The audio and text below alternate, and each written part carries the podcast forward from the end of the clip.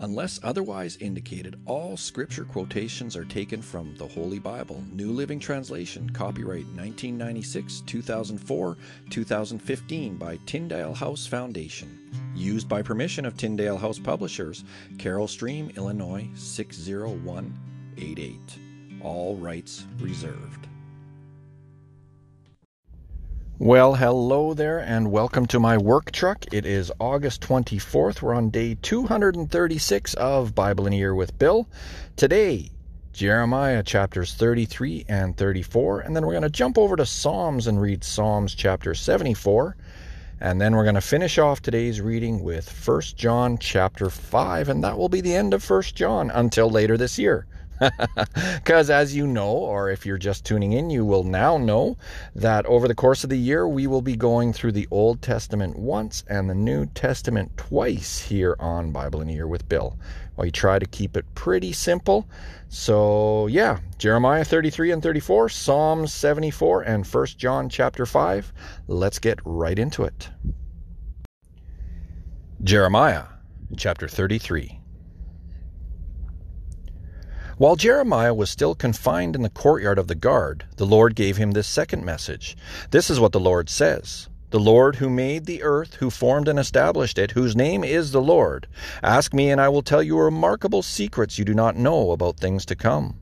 For this is what the Lord, the God of Israel, says You have torn down the houses of this city and even the king's palace to get materials to strengthen the walls against the siege ramps and swords of the enemy. You expect to fight the Babylonians, but the men of this city are already as good as dead, for I have determined to destroy them in my terrible anger. I have abandoned them because of all their wickedness. Nevertheless, will, the time will come when I will heal Jerusalem's wounds and give it prosperity and true peace. I will restore the fortunes of Judah and Israel and rebuild their towns. I will cleanse them of their sins against me and forgive all their sins of rebellion. Then this city will bring me joy, glory, and honor before all the nations of the earth. The people of the world will see all the good I do for my people, and they will tremble with awe at the peace and prosperity I provide for them. This is what the Lord says. You have said, This is a desolate land where people and animals have all disappeared. Yet in the empty streets of Jerusalem and Judah's other towns there will be heard once more the sounds of joy and laughter. The joyful voices of bridegrooms and brides will be heard again, along with the joyous sounds of people bringing thanksgiving offerings to the Lord. They will sing, Give thanks to the Lord of heaven's armies, for the Lord is good. His faithful love endures forever. For I will restore the prosperity of this land to what it was in the past, says the Lord. This is what the Lord of heaven's army says. This land, though it is now desolate and has no people and animals, will once more have pastures where shepherds can lead their flocks. Once again, shepherds will count their flocks in the towns of the hill country, the foothills of Judah, the Negev, the land of Benjamin, the vicinity of Jerusalem, and all the towns of Judah. I, the Lord, have spoken. The day will come, says the Lord, when I will do for Israel and Judah all the good things I have promised them. In those days and at that time I will raise up a righteous descendant from King David's line. He will do what is just and right throughout the land. In that day Judah will be saved, and Jerusalem will live in safety. And this will be its name The Lord is our righteousness. For this is what the Lord says David will have a descendant sitting on the throne of Israel forever, and there will always be Levitical priests to offer burnt offerings and grain offerings and sacrifices to me. Then this message came to Jeremiah from the Lord. This is what the Lord says. If you can break my covenant with the day and the night so that one does not follow the other, only then will my covenant with my servant David be broken. Only then will he no longer have a descendant to reign on his throne. The same is true for my covenant with the Levitical priests who minister before me. And as the stars of the sky cannot be counted, and the sand on the seashore cannot be measured, so I will multiply the descendants of my servant David and the Levites who minister before me. The Lord gave another message to Jeremiah. He said, Have you noticed what people are saying? The Lord chose Judah and Israel and then abandoned them. They are sneering and saying that Israel is not worthy to be counted as a nation. But this is what the Lord says I would no more reject my people than I would change my laws that govern night and day, earth and sky. I will never abandon the descendants of Jacob or David my servant, or change the plan that David's descendants will rule the descendants of Abraham, Isaac, and Jacob. Instead, I will restore them to their land and have mercy on them. Jeremiah chapter 34. King Nebuchadnezzar of Babylon came with all the armies from the kingdoms he ruled, and he fought against Jerusalem and the towns of Judah. At that time, this message came to Jeremiah from the Lord Go to King Zedekiah of Judah and tell him, This is what the Lord, the God of Israel, says I am about to hand this city over to the king of Babylon, and he will burn it down. You will not escape his grasp, but will be captured and taken to meet the king of Babylon to face face to face. Then you will be exiled to Babylon. But listen to this promise from the Lord, O Zedekiah, king of Judah. This is what the Lord says You will not be killed in war, but will die peacefully. People will burn incense in your memory, just as they did for your ancestors, the kings who preceded you. They will mourn for you, crying, Alas, our master is dead. This I have decreed, says the Lord. So Jeremiah the prophet delivered the message to King Zedekiah of Judah. At this time, the Babylonian army was besieging Jerusalem, Lachish, and Azekah, the only fortified cities of Judah not yet captured. This message came to Jeremiah from the Lord after King Zedekiah made a covenant with the people, proclaiming freedom for the slaves. He had ordered all the people to free their Hebrew slaves, both men and women. No one was to keep a fellow Judean in bondage. The officials and all the people had obeyed the king's command, but later they changed their minds. They took back the men and women they had freed, forcing them to be slaves again. So the Lord gave them this message through Jeremiah. This is what the Lord, the God of Israel, says I made a covenant with your ancestors long ago when I rescued them from their slavery in Egypt. I told them that every Hebrew slave must be freed after serving six years, but your ancestors paid no attention to me. Recently you repented and did what was right, following my command. You freed your slaves and made a solemn covenant with me in the temple that bears my name. But now you have shrugged off your oath and defiled my name by taking back the men and women you had freed, forcing them to be slaves once again. Therefore, this is what the Lord says Since you have not obeyed me by setting your countrymen free, I will set you free to be destroyed by war, disease, and famine. You will be an object of horror to all the nations of the earth. Because you have broken the terms of our covenant, I will cut you apart just as you cut apart the calf when you walked between its halves to solemnize your vows. Yes, I will cut you apart, whether you are officials of Judah or Jerusalem, court officials, priests, or common people, for you have broken your oath. I will give you to your enemies, and they will kill you. Your bodies will be food for the vultures and wild animals. I will hand over King Zedekiah of Judah and his officials to the army of the king of Babylon, and although they have left Jerusalem for a while, I will call the Babylonian armies back again.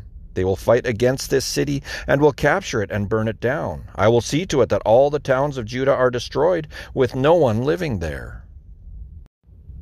Psalms chapter 74. This is a psalm of Asaph.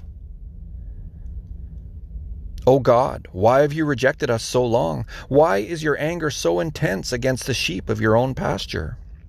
Remember that we are the people you chose long ago, the tribe you redeemed as your own special possession. And remember Jerusalem, your home here on earth. Walk through the awful ruins of the city and see how the enemy has destroyed your sanctuary. There your enemies shouted their victorious battle cries. There they set up their battle standards. They swung their axes like woodcutters in a forest. With axes and picks they smashed the carved paneling. They burned your sanctuary to the ground. They defiled the place that bears your name. Then they thought, let's destroy everything. So they burned down all the places where God was worshipped. We no longer see your miraculous signs. All the prophets are gone, and no one can tell us when it will end. How long, O God, will you allow our enemies to insult you? Will you let them dishonor your name forever? Why do you hold back your strong right hand? Unleash your powerful fist and destroy them. You, O God, are my King from ages past, bringing salvation to the earth. You split the sea by your strength and smashed the heads of the sea monsters. You crushed the heads of Leviathan and let the desert animals eat him. You caused the springs and streams to gush forth, and you dried up rivers that never run dry. Both day and night belong to you. You made the starlight and the sun. You set the boundaries of the earth, and you made both summer and winter.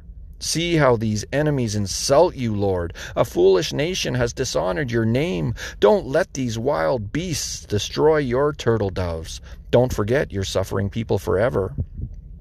Remember your covenant promises, for the land is full of darkness and violence. Don't let the downtrodden be humiliated again. Instead, let the poor and needy praise your name. Arise, O God, and defend your cause. Remember how these fools insult you all day long. Don't overlook what your enemies have said or their growing uproar.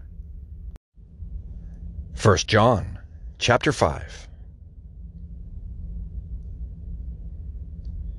Everyone who believes that Jesus is the Christ has become a child of God, and everyone who loves the Father loves his children too. We know we love God's children if we love God and obey his commandments. Loving God means keeping his commandments, and his commandments are not burdensome. For every child of God defeats this evil world, and we achieve this victory through our faith.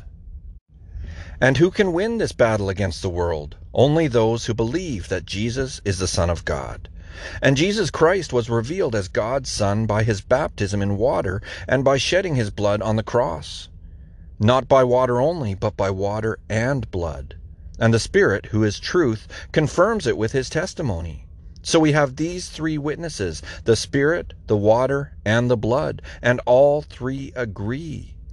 Since we believe human testimony, sure we can believe the greater testimony that comes from God, and God has testified about his Son. All who believe in the Son of God know in their hearts that this testimony is true. Those who don't believe this are actually calling God a liar because they don't believe what God has testified about his Son. And this is what God has testified. He has given us eternal life, and this life is in his Son. Whoever has the Son has life. Whoever does not have God's Son does not have life. I have written this to you who believe in the name of the Son of God, so that you may know you have eternal life. And we are confident that He hears us ask whenever we ask for anything that pleases Him. And since we know He hears us when we make our requests, we also know that He will give us what we ask for. If you see a fellow believer sinning in a way that does not lead to death, you should pray, and God will give that person life. But there is a sin that leads to death, and I am not saying you should pray for those who commit it. All wicked actions are sin, but not every sin leads to death. We know that God's children do not make a practice of sinning, for God, God's Son holds them securely, and the evil one cannot touch them. We know that we are children of God and that the world around us is under the control of the evil one.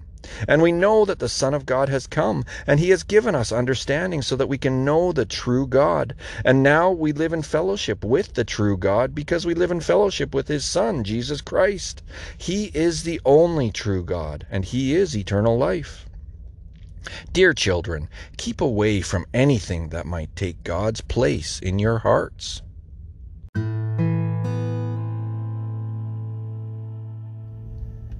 And so, Heavenly Father, I pray that you would bless the reading of your word today. Thank you for your word. Our world has perfected the art of performance based love. It can be exhausting to feel like we're only as valuable as we are expendable. The good news is that our performance does not determine Jesus' love for us. It can be difficult to wrap our minds around how Jesus loves. We so easily fall into the habit of performance, viewing Jesus' commands as simply rules to follow instead of a means to intimacy with him. But 1 John chapter 5 verse 3 says that it is out of love for Jesus that we obey his rules, not the other way around. God's commands have not been put in place to oppress us, but rather to free us. God's plan for our lives is the best plan for our lives. So when we give God the ultimate control, it gives us ultimate joy. If we measure our value on how well we're following the rules, we make our faith about us instead of Jesus' death on the cross. Obedience is not about how we perform, but how we respond. We say yes to God because we love Him, not out of obligation to Him or because we want something from Him. We show our love for Jesus by listening to Him and doing what He says. Don't just follow the rules, follow Jesus. Thank you for joining me here today on Bible in a Year with Bill. I hope to see you tomorrow. Take care now.